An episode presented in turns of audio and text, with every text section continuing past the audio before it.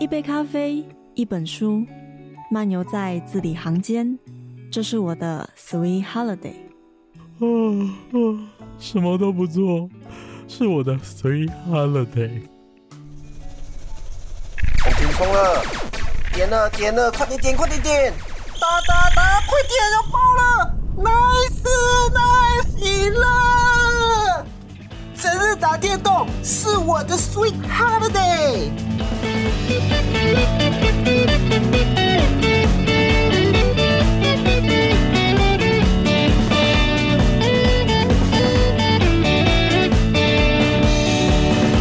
这里是 FM 八八点三，是大之声与 FM 零零三点七教广华联分台。大家好，欢迎回到白白种的 Sweet Holiday，我是玄谦。在毕业季到来、凤凰花开的季节，大家应该很迷茫的，就是到底你的出路在哪里？有些人的学系很幸运的，就是去考证照、去考资格，然后就是做那个相关的。但有一些人像玄谦一样，我读传播出来，我该做什么我也不知道，甚至还会被人调侃说你是不是要去做传播？啊，这个是个烂笑话。我的 呃，我们邀邀请来的来宾看起来不想接这个梗，就是因为要准备找新的工作，而不是我，就是各位新人们要找新工作。关于面试、关于求职的 tips，其实玄谦也困扰了好久好久。所以今天邀请到的来宾，其实是玄谦非常期待，已经写在我的小本本里面非常久的一个职业，也就是人资管理。让我们欢迎芝芝。嗨，大家好！刚那个开场白也让人太压力太大了吗？你觉得你被捧得太高了吗？他让我很紧张。那我要先打个预防针，就是呃，我做的人资大概五年左右，所以其实，在呃对其他人资来说，应该还算是一个比较菜鸟的经验。所以如果今天有什么要补充的话，其他前辈也是可以随时可以在在留言底下没有错没有错。所以你说人资五年是很菜的，还算是比较。之前一点就是快快要到资深这样。那你的同事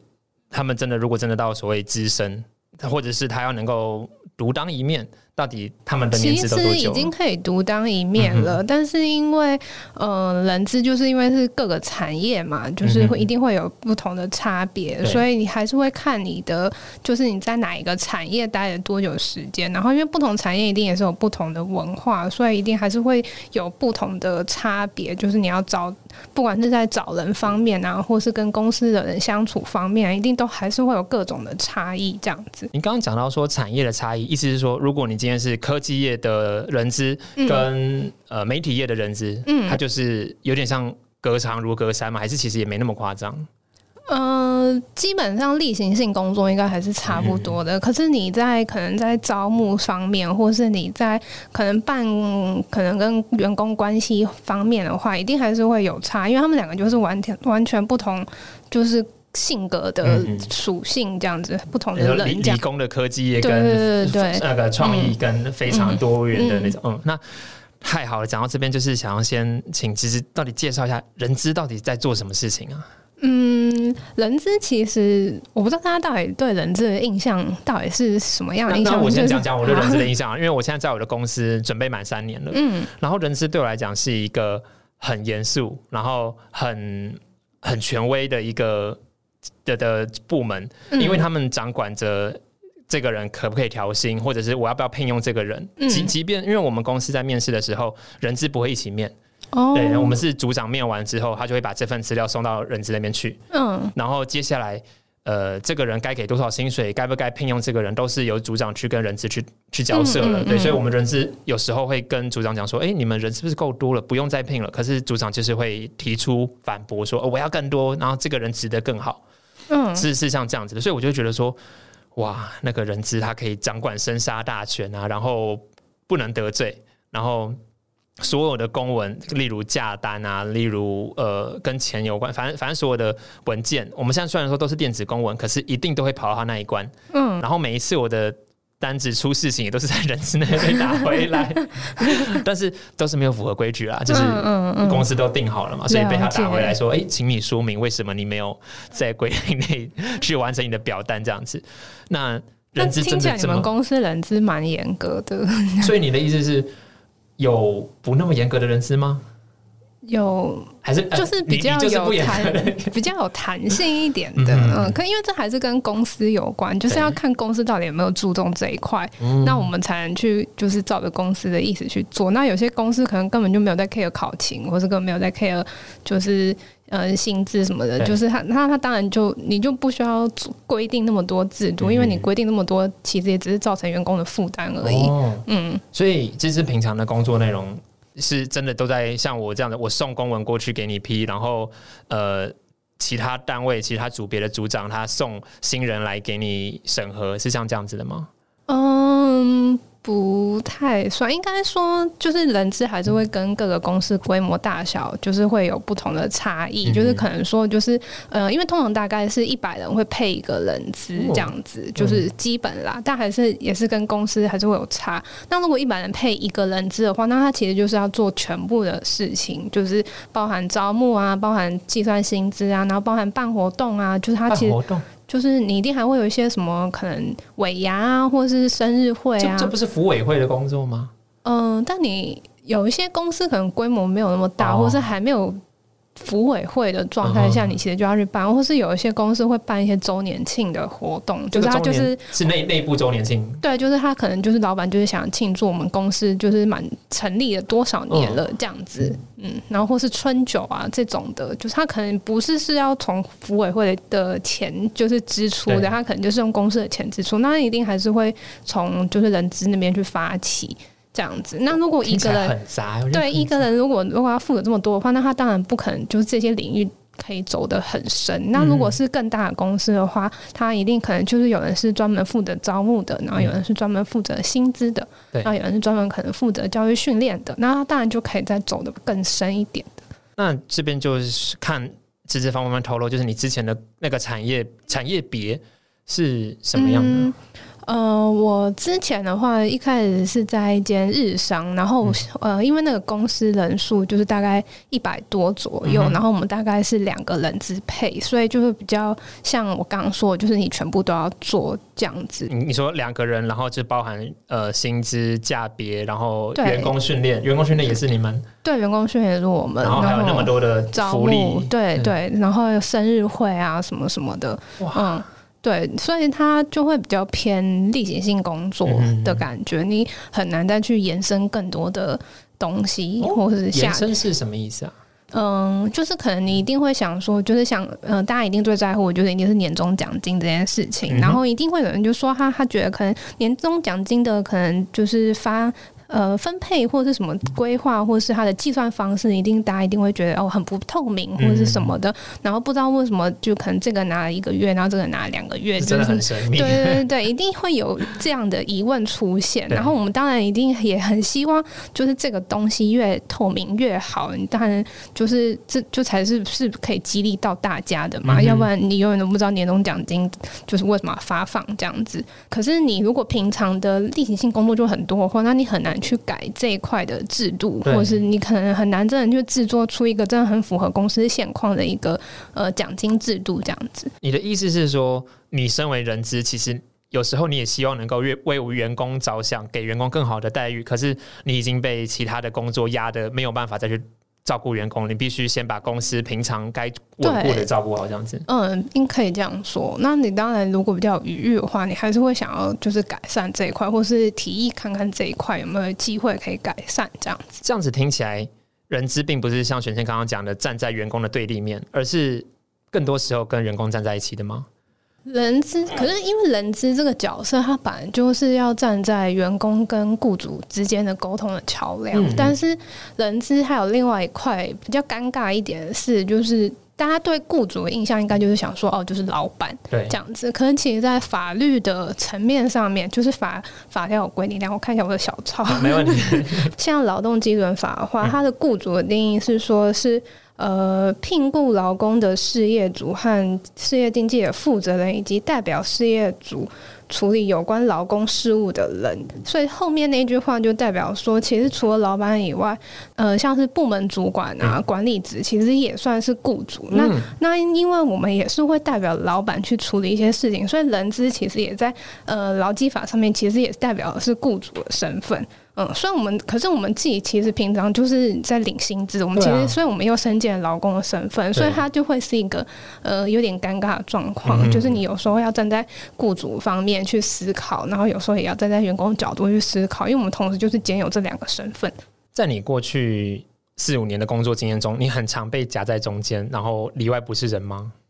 嗯，不会到里外不是人，但是就是。就是你会比较了解说为什么会有这个决定，那你要怎么把这样的决定去跟呃跟各个员工讲，然后让他们可以接受，就是蛮长人智会需要思考的事情。你的意思是，就是像过去几年有什么呃什么台企发起罢工，华航、长荣发起罢工，然后你看到这些新闻的时候，其实你是能够站一个比较中立的，两边都能够想到的角度。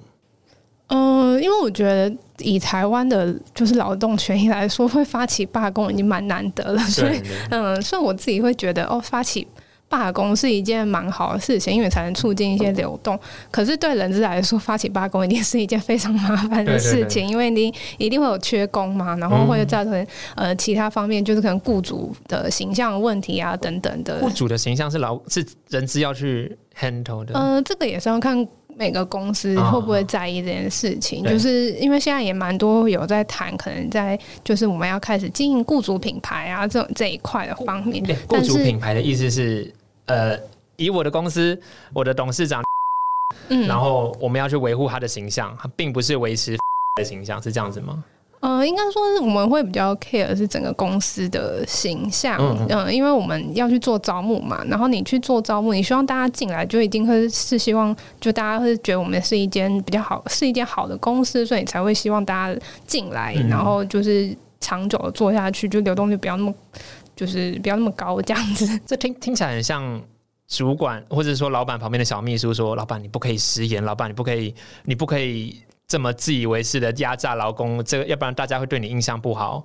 你如果如果站在资方角度的时候，你平常是有点在劝谏他的。我们是蛮常是劝谏的角色，因为因为毕竟有劳资法这一块，所以你在呃。就是可能老板就是可能突发奇想做一个想要做一个活动或者想要就是改善一个什么东西的时候，你一定还是要跟他说哦，这个有可能不可。对，这个有可能是违反劳基法，或者这有可能是违反性平法，这有可能是违反什么什么就是什么的。然后可是你当然知道，就是老板今天好不容易提出一个方案，然后你怎么可以打枪他呢？那你一定要还是要就是就是换一个沟通方式跟他说哦，你的这个方法真的很好，但是要怎么样去调整什么的。嗯，我所以当你已经安抚完老板之后，这个这个活动或者是这一个方案已经又被 pass 下去了，然后这个时候，哎，劳工跳脚了，你又要去安抚劳工说，老板其实他已经深思熟虑了。对对，你就会需要这样子，就是可能要先跟他们说，就是为什么要改变，然后改呃，然后要会怎么改变，然后什么时候改变，就是这个都是。要很详细的去跟他说明的，要不然一定会有人就说哦，这不公平啊！为什么要这样？就是可能过去都这样做，那为什么现在要做这样做？就是明明以前就做的都蛮好的，为什么要改？听起来真的好好可怕。就是如果一个失言，他亮起的公关危机是自己内部的，然后大家就会觉得说，因为你刚刚讲人资其实是应该站在劳资中间，但是他如果被劳方认为站在资方，被资方认为站在劳方，其实都是很不好的。对，就是会，就是你事后如果要做任何的决定，应该都会很难推动。我觉得，嗯。那，诶，刚刚你有讲到，就是说在人资的工作内容里面，其中一个包含这个员工的教育、教育训练。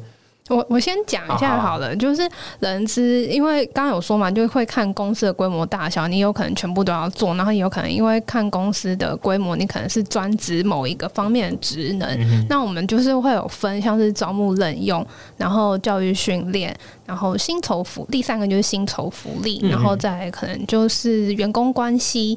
专门在管员工关系，对，专门在管这个员工关系是员工人跟人，还是员工跟老板的员工关系？应该都都都有，对，都会，嗯，然后再来可能就是组织架构这样子，大概会分这几个层面。我呃一开始我是一肩扛全部，那你当然就可能没办法做那么深，就是呃像你可能考核就可能就没办法做那么深，然后教育训练也没办法做那么深，你可能只能做一个例行性的，就是每年都发起一个可能就是让大家参加的一个活动或者一个课程这样子。可是可能员工就是说，哦，我其实根本不需要这个课程啊。对，这个就是我刚刚想提的，因为。我的公司常常会提出什么，诶，治安讲座，嗯，或者是什么精神舒压的讲座，对对对。然后我都很怀疑，是真的有人去听课吗？嗯，就是当然还是可能有些人需要，但可能不是真的整间公司。就是都需要这样子，嗯，可是你如果有专职人负责这一块，那你当然可以做比较更深入的，就是你可能可以去调查每个员工就是希望什么样的课程，然后你可能请外外聘的讲师进来，然后或是呃，或是可能因为现在线上课也很多嘛，所以你也可能搞不好可以去呃要到这样的那个就是金额资金，然后去去让大家买线上课程这样子。这好像我有听过，就有一些比较好的公司，他说，嗯。他提供线上课程的优惠嘛，然后大家如果有想要精进的话，可以去上课。是，然后有一些公司就是更大规模化，就可能会建立自己公司的学院，就是自己也请企业讲师。呃，应该说是自己架构了自己的就是企业的课程。我之前在建在实习的时候，我我在一个影音工作室实习，然后他们捡了一个袋子，就是关于。某金融业他们的内部训练，嗯，因为毕竟是金融业嘛，有很多银行业务，他就请了那种呃宝石跟包包的专家，嗯，专门在讲说哦，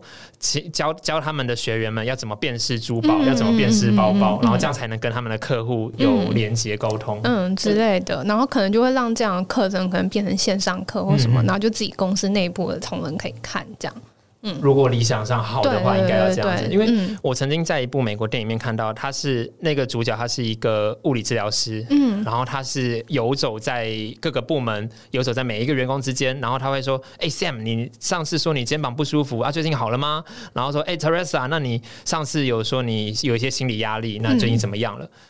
你的刚刚如果在理想上的人资游走在员工之间，应该要你说可以去问每个员工的需求，会像这样子吗？嗯，对，可能会比较像这样子，嗯，一个一个去问说，哎，你最近觉得真的也是好吗？可是真的也是要看公司到底会不会在意这一块，因为其实教育训练你很难看出那个成果。那人资其实算是一个成本单位，因为我们是发就是发薪资嘛什么的，然后我们要办活动也是要就是就是要花公司的成本，所以我们其实，在对老板来说是一个成本单位。那你当然会想说，你办的活动是要有成效的，那你才。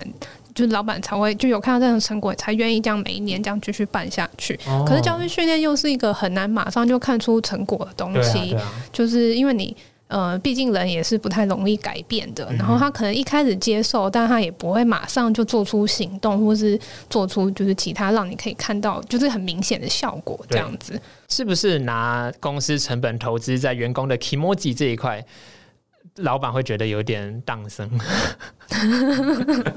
真的还是要看，就是老板他现在专注是在可能他刚企业站在上升状态的话，那他一定是 focus 在还要赚钱上面。所以你如果现在跟他提说，哦，就算你觉得就是像可能像呃现在蛮多人的忧郁症，然后你可能会希望请一个可能心理治疗师来就是讲解，然后老板一定会去想说现在有。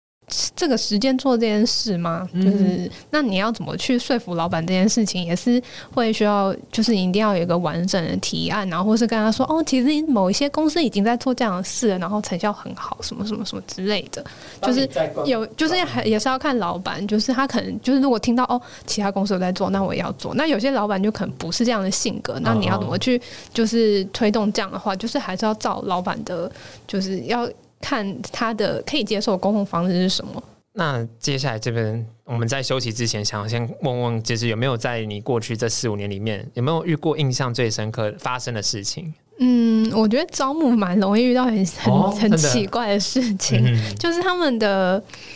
履历都会写一些很奇怪的重点，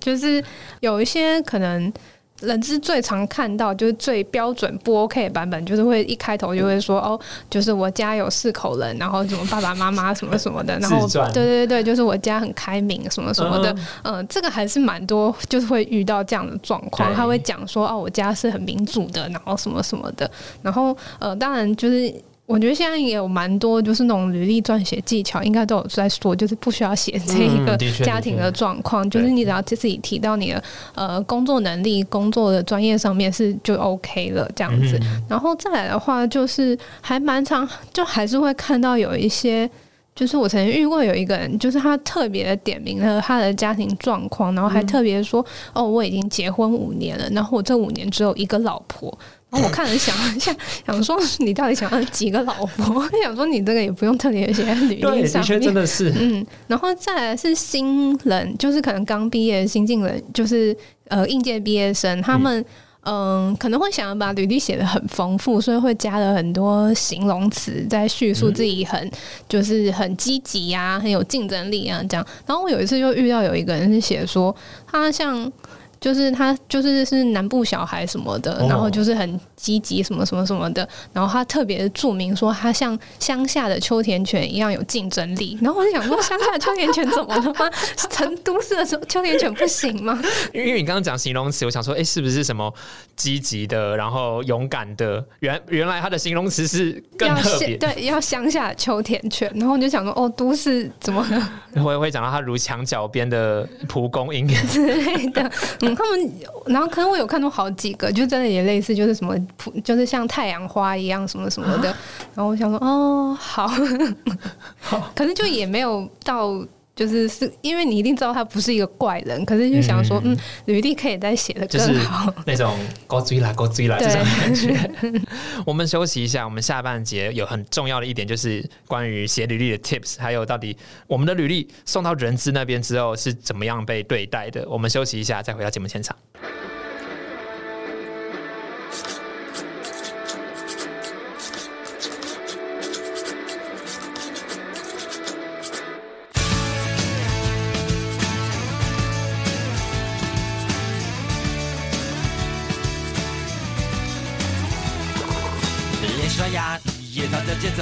冲了马桶，洗了脸上的皮，全泡沫，没有梦，头也没有梦。镜子里的陌生人已经不再做梦，上课中变成打卡中，担心倒班的人生流逝在车阵中。进行曲过滤的平庸，活得像是一句标语，押韵而服从。午餐是随便还是都好，还是跟你一样的任何一种。习惯了很久以前，我是很有想法，逐渐心跳很执着。想起再也不追风，谁在是害怕相逢，耽误了谁和谁的要求。一天一天看日升日落，看圆圆圆却年复一年的经过，看谁把我变成现在的我，怕潮起潮落，怕患得患失错了又错的疼痛，终于我的生命只剩生存。活着只会呼吸、吃饭、喝水的生活。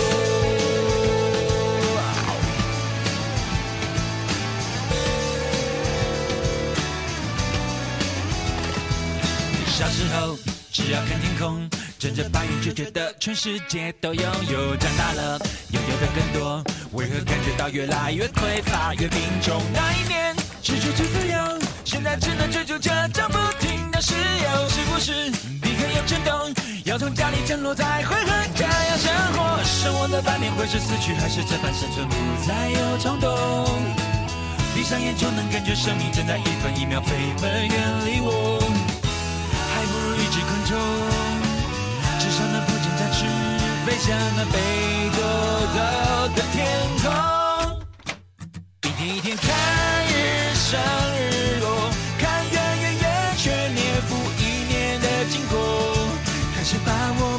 现在的我，怕潮起潮落，怕患得患失错了又错的疼痛。终于我的生命只剩生存，活着只会呼吸、吃饭、喝水的生活。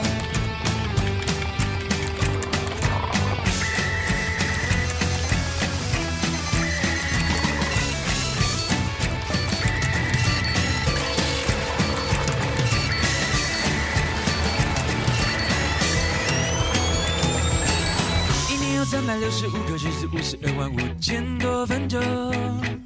一生有三十四亿五千六百七十八万九千下脉搏。我要出山之后，生命要怎么挥霍？直到我化成烟的时候，一天一天看日升日落，看月圆月缺年复一年的经过。可谁把我变成现在的我？怕潮起潮落，怕患得患失，错了又错的疼痛。终于我的生命只剩生存，活着只为呼吸吃饭喝水，一天一天看日升日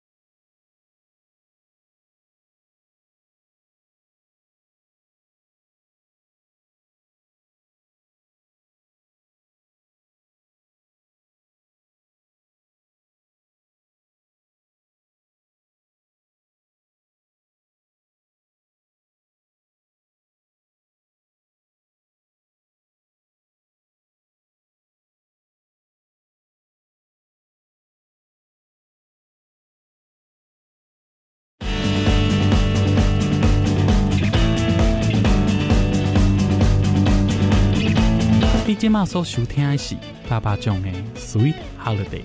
你现在收听的是白白种的 Sweet Holiday。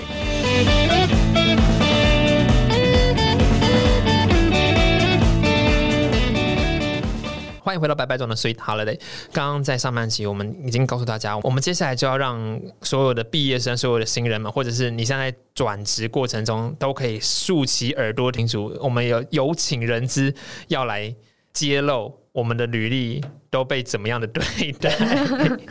现在都电子化了。现在求职就两大嘛，就要么就是人力网，或者是那个什么呃政府啊，或者是有一些企业会办的那个嗯博览会之对对对类的。在这样子的过程中，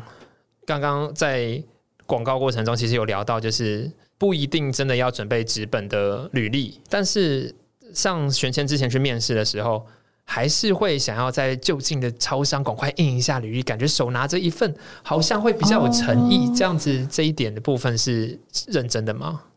一定还是会有加分的效果啊，因为就会觉得、哦，你这个人准备的很充足，嗯这样子，嗯，然后还特别去准备了纸本的，就当然一定还是会有加分效果。可是，呃，我自己啦，因为我自己还蛮看重面试这一块，就是我哦光我自己在找工作的时候，所以呃，我不管什么工作，我都会自己准备一个作品集，嗯然后我会特别去印制那个纸纸本的作品集，就是特别去排版这样子。所以我是觉得，就是如果都特别去印的话，那就干脆印一份作品集，应该会更有效果。嗯嗯嗯嗯，那你刚刚讲的说你，你刚刚有特别讲到嘛，就是自传真的不要写的太啰嗦，嗯，对，当然还是就简洁有力就可以了。就是你主要提到你的可能能力啊、专业背景上面，嗯就是你曾经做过的什么事情，当然是就这样是最就比较足够。然后以及你对这个职缺的嗯、可能目标以及规划这样子。我觉得就是包括我自己，就是我在写履历的时候，我会不知道到底该把自己写成什么样子。我如果我可以很清楚的条列说我做过什么专案、什么案、什么样的呃参与什么样的拍摄，这很简单嘛，就是嗯。就条列出来了，我我不会有任何心虚的部分。嗯嗯。可是最最麻烦的就是它不能量化的东西，例如语言能力，例如我热心待人、嗯。积极积极的呃有冲劲，嗯，这个东西我到底要怎么样能够在履历这一面这一块先呈现？因为我我我不进入面试，或者是我不投入这个产业，我不会被看见说我很棒，嗯 这是什么意思？嗯。对，但就是也是要看这个职缺是不是有需要这样积极、负责、热嗯心的，就他有没有需要这样的人格条件，所以才要就是如果他有特别提到的话，我觉得在写到履历上面会比较好。嗯，要不然你的就是提到是指说，在他的职缺需求就有说要这样子的人了。对他可能就是可能会说什么啊，他希望一个是一个抗压性高啊，嗯或是通常都会说什么可以接受加班啊，或者是什么就是不会怕呃接触人啊、嗯这种。就是他如果是写这样的性格条件的话，那你当然就是可以照他的那个，就是他的职缺上面写的，然后去写你的自传，就是看你要怎么凸显出这几个点。就是你可能会说，呃，像可能你不怕接触的，你可能就可以说，哦，你曾经有可能什么样的，就是在餐厅打工的经验，然后就是你可能曾经得过什么，就是呃。就是最受喜爱的服务生、嗯工作人员这样之类的，就是你就可以证明说，哦，你其实是就是可以接触各种人的。那呃，因为这个是打工方面嘛，啊或是你也可以说，就是你有有一定有些人是没有打工经验的，然后那你在就是大学一定会有一些分组报告，然后你也是会接触到各式各样的人，然后一定在分组报告的过程中，一定还是会有一些像是可能冲突，或是可能就算没有到冲突，一定还是会有一些磨合。嗯，那你是有没有做一些可能就是协助大家的角色，或是你是怎么样去就是完成这样的分组报告的？就是这个也是可以写出来的，就是你可以写说哦，你是跟几个人就是分组，然后你们是特别讨论什么样的主题，然后这个主题可能就是也不是你擅长的。但是你花了多久的时间去准备它，然后去就是让就是让呃熟悉这个主题，然后达到就是完成这个报告，就是这个也是可以写出来的。然后，然后或是你这个组员，就是其实都不是同科系，是来自不同科系的人，然后你也可以写出来，就说哦，那我们就可以看出来，你其实是可以跟呃各种人去沟通的，去协调的，就是可以从这个方面去下手，我觉得也是可以的。因为我刚刚在想的就是，当我们作为新人，我我们在面试的过程中，我们在我还没面试啊，就是我们在写履历过程中，我写这些东西到底会不会被视为编？或者是论呃嗯。说故事比赛，就是谁谁故事说得好，谁就可以打动呃，嗯。不管是人资也好，或者是打动这个看履历的主管，嗯。真的是这样子吗？因为第一关就还是履历嘛，嗯。所以你还是会最就是最看重自传这个部分，到底有没有提到你想要看到的点？那嗯假设就是这个工作就是会想要一个沟通能力很强的人，那当然会希望你过去是有这样的经验的，哦是比较可以才会知道你到底能不能培养。然后嗯你可能如果写的很简单，然后我们当然还是会有一些疑疑虑，可是就还是。呃，还是会看主管愿不愿意，要不要面试，就是直接，因为直接当面沟通一定是最快嘛，才知道你有没有做过这样的事情。我我到底应该要把我整个人的每一个样貌都写在履历里面，还是我应该要把我最好的那一面写上去，然后再再剩下的更全面的留在面留在那个叫什么口试面试的时候再呈现出来呢？嗯，我觉得还是要看那个职缺写的就是要求是什么。哦如果职缺有特别提到这些的话，你就可以把你觉得你最好那几个面向写上去。那他没有特别提到的话，就是嗯、在就是面试的过程中，你再自己补充，我觉得是可以的。然后，或是你真的觉得哦，其实就算这个职缺没有提到这些，可你觉得这些面向是对这个职缺有加分的，嗯是可以就是让你们的呃是对公司有帮助，我觉得也是可以写出来的。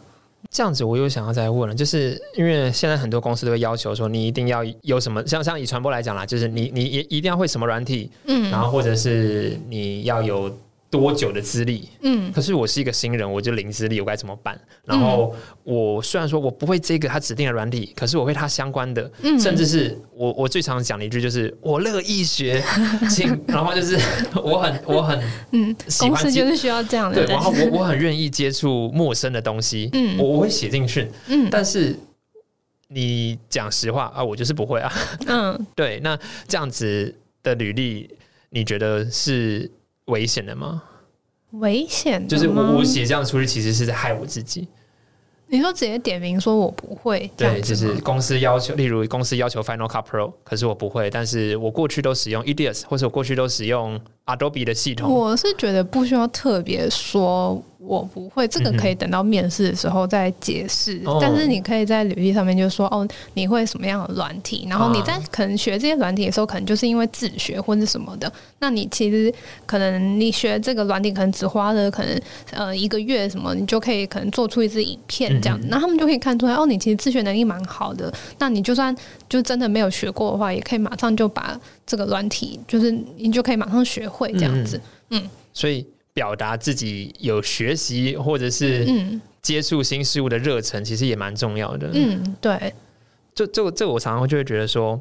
还是回到我刚刚有一个很大的疑惑，我没有面试的机会，我要怎么样来澄清我自己？然后我我在我的履历上就输别人一截了，真的好可惜，好可惜。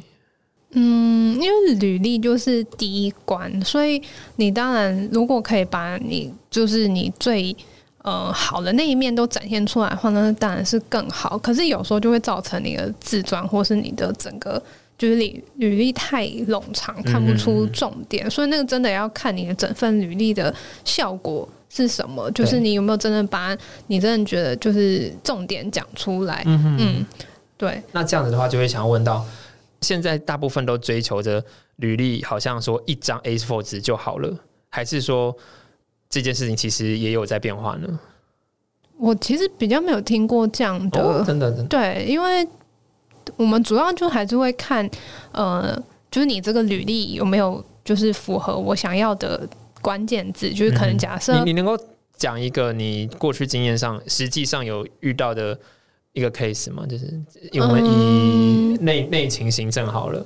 我们以 YouTuber 为例好了，啊因为最近有不是有一个调查，就是说就是今年的毕业生的男性的第一名梦幻工作是 YouTuber，、呃，包括我自己对。其其实也是啦，就是我我就算没有办法成为 YouTuber，我没有办法成为 Podcaster，、嗯可是我也想成为他们团队的工作伙伴，特别是是很印象很深刻的蔡阿嘎，他每一年都会公布他的员工多少的奖金，多少的那个什么圣诞礼物，嗯嗯嗯对，嗯这听起来非常吸引人。嗯对，我觉得就是大家一定会有这个梦想、梦幻的职业。那假设我们今天真的有一个，就是有一个呃公司，就是愿意培养你成为一个新的 YouTuber 的话，嗯那你想要去应征，那你要怎么应征？那你自己就要先想象嘛，就是 YouTuber 要需要什么样的能力，一定要会剪辑影片，然后一定要有企划能力，然后一定也要有就是呃。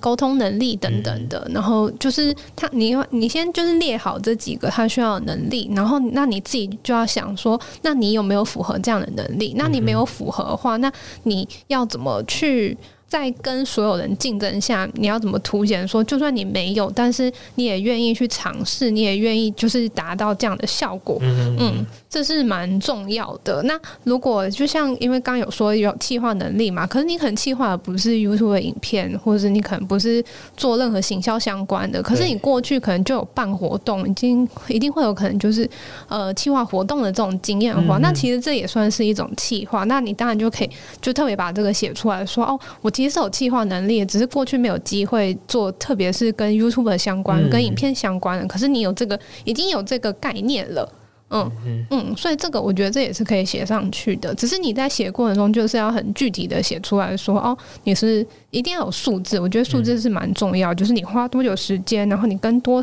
多少人合作，然后呃，这些人是就是是不是跟你同类型，或者跟你都都跟你是不同类型的，嗯，就是才能看出来说，哦，你的沟通能力其实是呃，可能只能局限在某一个领域，或是你其实是可以跨领域的，就是这些都也是蛮重要的部分。那接着就会说到成果具体的分数是也是很重要的一个呈现嘛。像刚刚如果我要应征 YouTuber，那我是势必是不是我可以拿出我的经营的社群，诶，有多少 follower，嗯。然后我的影片，我目前在自制的影片有多少的追踪，嗯嗯嗯嗯，这个也是可以。如果你自己有在自己经营一个就是呃社群平台的话，当然就是有放上去，当然是更好。你就可以写说，哦你其实只花了可能半年的时间，然后虽然嗯、呃可能追踪人数才两百人，嗯可是其实因为你已经有在做这件事情了，然后并且你已经熟悉，算是熟悉这个软体了，所以这当然也是有一个加分的效果在的。嗯那还有一块就是我很好奇，就是当我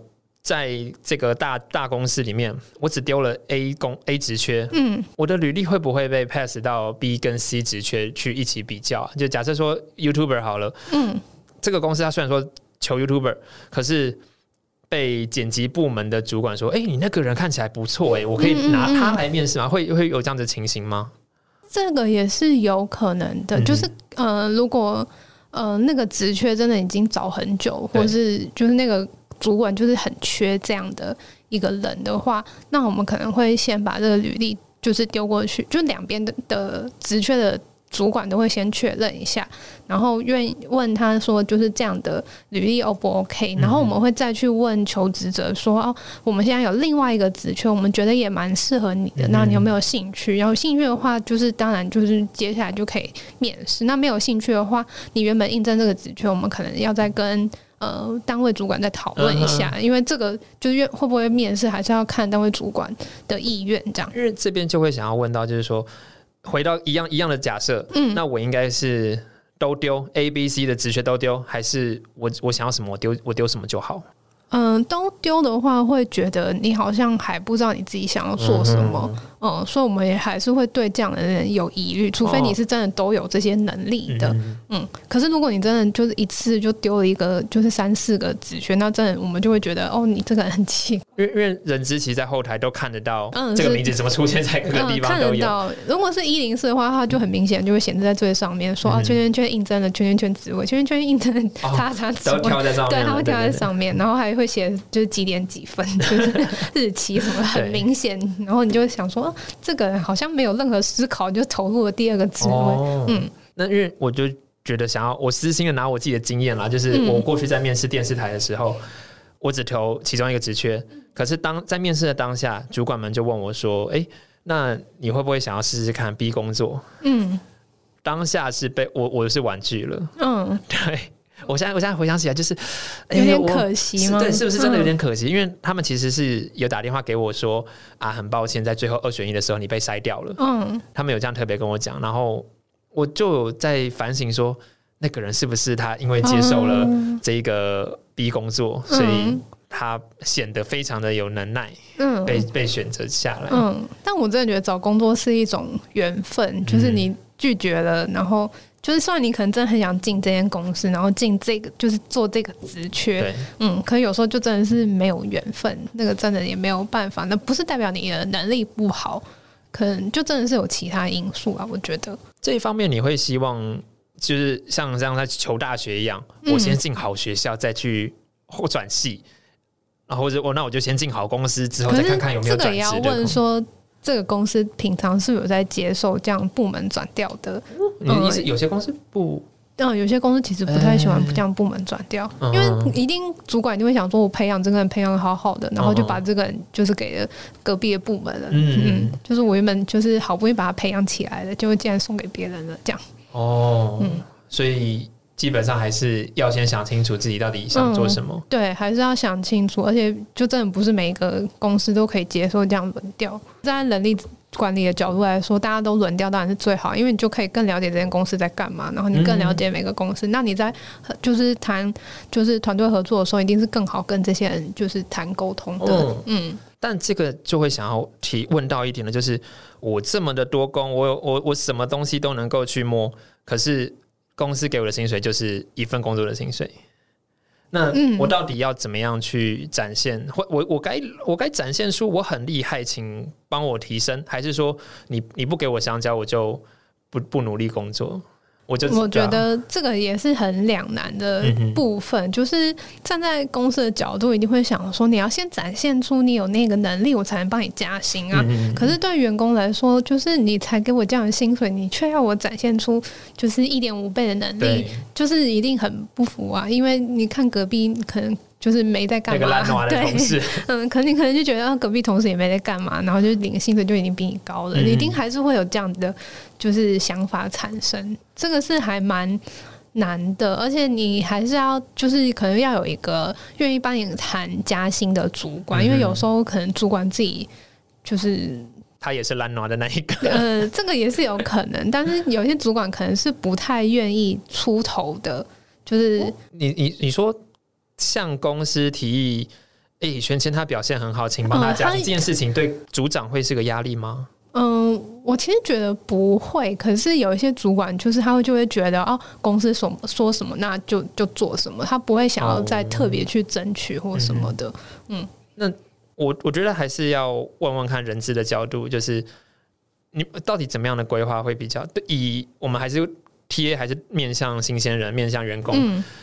他应该要先积极一点，还是如果是以新鲜人的角度来说，一定还是要就是积极一点，因为你根本还不太熟悉这个工作内容，或者是你好不容易熟悉了，但是你其实呃还没有到资深这个部分，那你你可能还没有很全面的了解说哦这个职缺的面向，对，嗯，所以当然对以新鲜来说，当然还是以积极会比较好，嗯，那这个积极一点之后，我大概要。什么样的程度我才可以去开口说，哎，是不是可以再调一点点的，才不会被认为说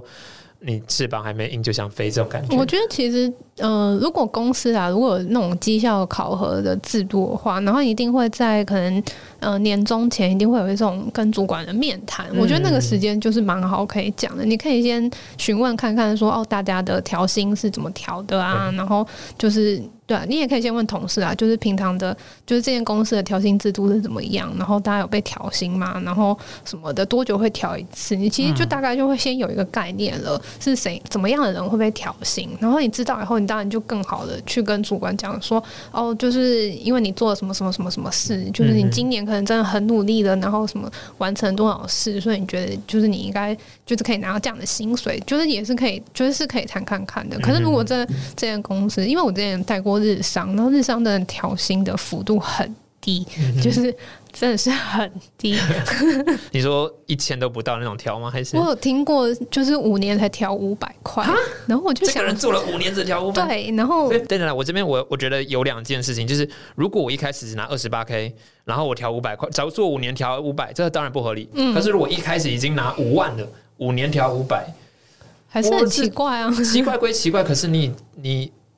已经很高了。嗯，可是我我朋友的那个例子是，就是他可能一进去就是就是那种业主啊什么样这样的角色，就比较内勤这样的角色。然后他就是有听，就是其他同事说，哦，他们五年才调五百块。我就想说，哇，真的是 这个时候你会你会觉得要像那个梗图一样，就是朝着窗外想写的快跑这样子。可是大家都还是待着，是因为氛围好吗？你那个同事是吧？嗯，我觉得接下来就是要。嗯，有些人会说什么工作归工作，生活呃个人归个人，嗯，到底是不是这么一回事？因为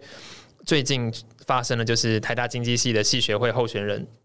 发生了那样子歧视的试验事件，嗯，有些人会说啊，就学生开个玩笑，为什么不能容错？嗯，然后另一方面又有看到有一个呃类似靠北版的，有说什么哦，我们代表海外的校友们，我们已经联合说起来要封杀这两位学生，嗯，这个是真的会。发生了吗？就是我觉得这个还是要看每一间公司，它到底是不是在意这个部分。对，嗯，但以人资来说，当然还是会希望就是不要录取这样的人是比较好的，因为人资就已经就是已经在帮各各个部门各个主管把关了。然后我们当然希望可以就是嗯，就尽量啦，就不要。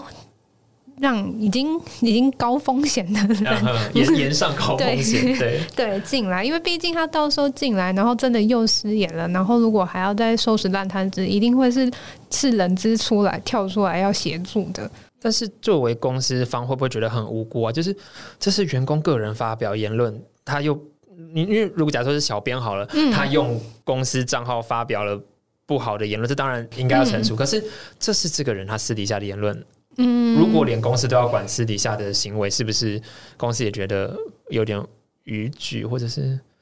嗯，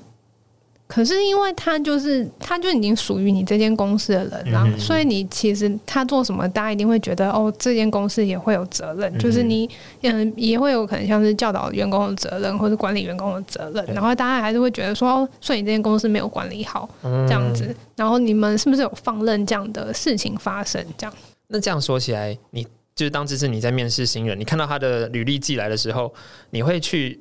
肉搜那个人嘛，就现在以一零四来讲，他都有附那个社群连接。嗯嗯那假设说他没有，第一个他有附，嗯，所以你会去看吗？我还是会看我一定会去，就是每个社群平台还是会搜一下，看他是怎么样的。可是现在都蛮多是私人账号，啊所以其实看不太到。你不觉得这样很没有诚意吗？你附了一个私人账号的社群连接，嗯，就会想说，哦，你其实可以不用特别附上去这，样子会扣分吗？不到扣分，哦就会觉得没有很贴心这样。如如果他的履历附的作品集，你点进去是一个云端连接，然后还要求存取权的授权，哦，对我这样就会扣分的。对，这样会扣分，因为就觉得不够细心。嗯嗯，那如果说他没有附社群连接，你会去肉搜他吗？还是会名字拿对，还是会简单搜一下，嗯看他有没有什么样的状况。嗯，其实我们有一个，就是诶那个网站叫什么，就是会可以看到过去的，就是那叫算是前科嘛，就是你有没有被告什么啊真。假的？人资有这样子的，嗯、基本上会去看一下。你说跟警察相关连接，然后嗯、我忘我都瞬间忘记那个网哦站叫什么，反正就是它是可以看到说你过去就是是有没有就是提告或是你有没有被告的经验，然后是什么样的法法。就是什么样的法条嗯这样子，然后我们才可以知道哦，所以这个人到底会不会将来是有机会成为问题员工的？嗯哇，所以真的，哎、啊，这一一来是大家言行要小心，二来我还想想要问帮大家问的是，我们要不要做自己在社群上面的形象维护？嗯，我是一个爱吃甜点的人，然后 就是我这个账号就说是哎、甜点账号，其实这是有必要的吗？还是我我的一些内心发发言就在个人小账就好了，然后拿给人资看的，拿给公司看，就是一个阳光大男孩，有有必要做到这个地步吗？是可以不用啦，嗯但是太危险的发言，当然还是不要。嗯嗯，最后最后想要问问看，其实就是你会希望就是学弟学妹们加入人资这个行列吗？嗯，如果你自己是对劳基法啊，或者是你觉得你对人就是是有敏感度的，当然还是进来是蛮好的，因为它真的是蛮多面向的，你可以试到就是各种样的事情，然后你也可以接触到不一样的事情，是蛮有挑战性的，我觉得。嗯，但当然就是进来以后，可能就一定是跟你想象中完全不一样的事情的。嗯他们在进进进入人资之前，是不是有有需要准备什么能力吗？嗯，有没有我觉得人资相关的科系，还是说，呃，有人资相关的科系，但我觉得人资这个工作比较注重实务经验，所以你就算不是的话，虽然进来这个产业会比较呃门槛会比较难一点，可是你只要有做过人资相关工作，应该后来都会蛮好找到就是工作的。嗯嗯，好。那今天我们访谈到这边告一个段落，在节目的最后，照惯例会请来宾跟听众分享一首歌。那不知道嗯芝芝有没有想点歌的部分呢？嗯，因为我自己是苏打绿铁粉，嗯所以就想说可以播一首苏打绿的歌。好啊，嗯，要然后最近毕业季应该就是那个吧，当我们一起走过，这个毕业季蛮常会点到非常。适合这首歌。那我们就在苏打绿《当我们一起走过的歌声》里面跟大家说拜拜。那也谢谢芝芝，那我大们下家再见。所以好的，我们下礼拜见，谢谢谢，拜谢谢，拜拜拜